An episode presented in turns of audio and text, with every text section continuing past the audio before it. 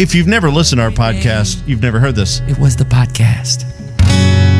Sorry, right there that i'm sorry um, so that comes from i had a stalker and he Wow. would text oh he would send me oh how many a day 30 I was going to say at least 50. There It was, a lot some of days text more, some messages. less. and he would send Hi, Big things D. I want to be your friend. Or wants to be Can a we be friends? he would talk about my gaudy beard how he loves my my goatee He was- but he called it a gaudy beard and um i would be like hey man and i was cool and then one and then one day he sent me a picture Well, actually, he sent you a few pictures, and it started off innocent, like here's his foot, and then it Oh, oh. became his calf. Also, never text me a picture of your foot. that is not innocent. To me, that's not. That's just gross. Yeah, it's that's right. so hairy. And then he sent me one. All I said was just hair. I didn't even know what it was. I couldn't even tell you what it was. It just looked like it looked like you dropped a, some sort of an animal uh, out hunting, and then you just turned it over and put your camera real close to it and took a picture. It just was just hair. And then I was like, okay, this is enough. So I had to like it started getting more and more and more. So then I had to get law enforcement involved and all that kind of stuff. Well, I have his number. And because he texts all the he time. texts all the time. Yeah. So we're on the air one day, and I said, "All right," because we've been talking about it on the air. I said, "All right, well, I'm just going to confront him. We're going to do. I'm calling my stalker next." That had to be the highest ratings we've ever had in the show. like, who's moving from that? Call this guy up.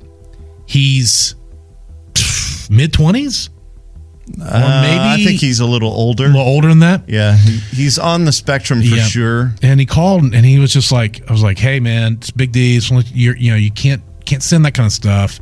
You know, you can't do all that kind of stuff. And he just kept was like, I want to be your friend. I want to be your friend. I was like, yeah, I get it, buddy, but you know, I, yeah, we are friends. Or Bubba's like, you're not just you're not friends.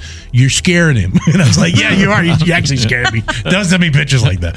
And um, and for some reason, all of a sudden, I was like, hey, put your mom on the phone. Because I remember that used to get me when I was a kid. Woo. Hey, yeah, hello. Yeah. Oh, you put your mom on. Oh, boy. Mm. And when I did, it got quiet. He goes, What's wrong? I'm like, Oh, well, all right. Put your mom on.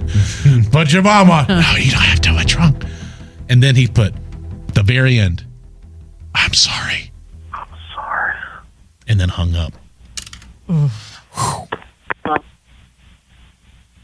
Yeah, nobody told me that during the interview process. No, no.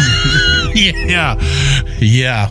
Yeah. So that's where that comes from. So at the end of the podcast, we we immortalize that moment, and it's at the end of every podcast Oh, because God. we are we're sorry too that he said, I'm sorry, and hung up the phone. It was completely quiet in here.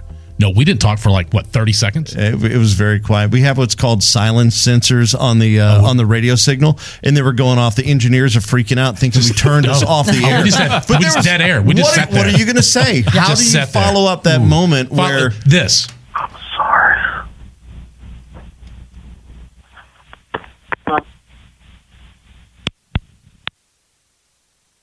Yeah, just like this, just like we're doing right now. Yep, yep. Yep. Now you know.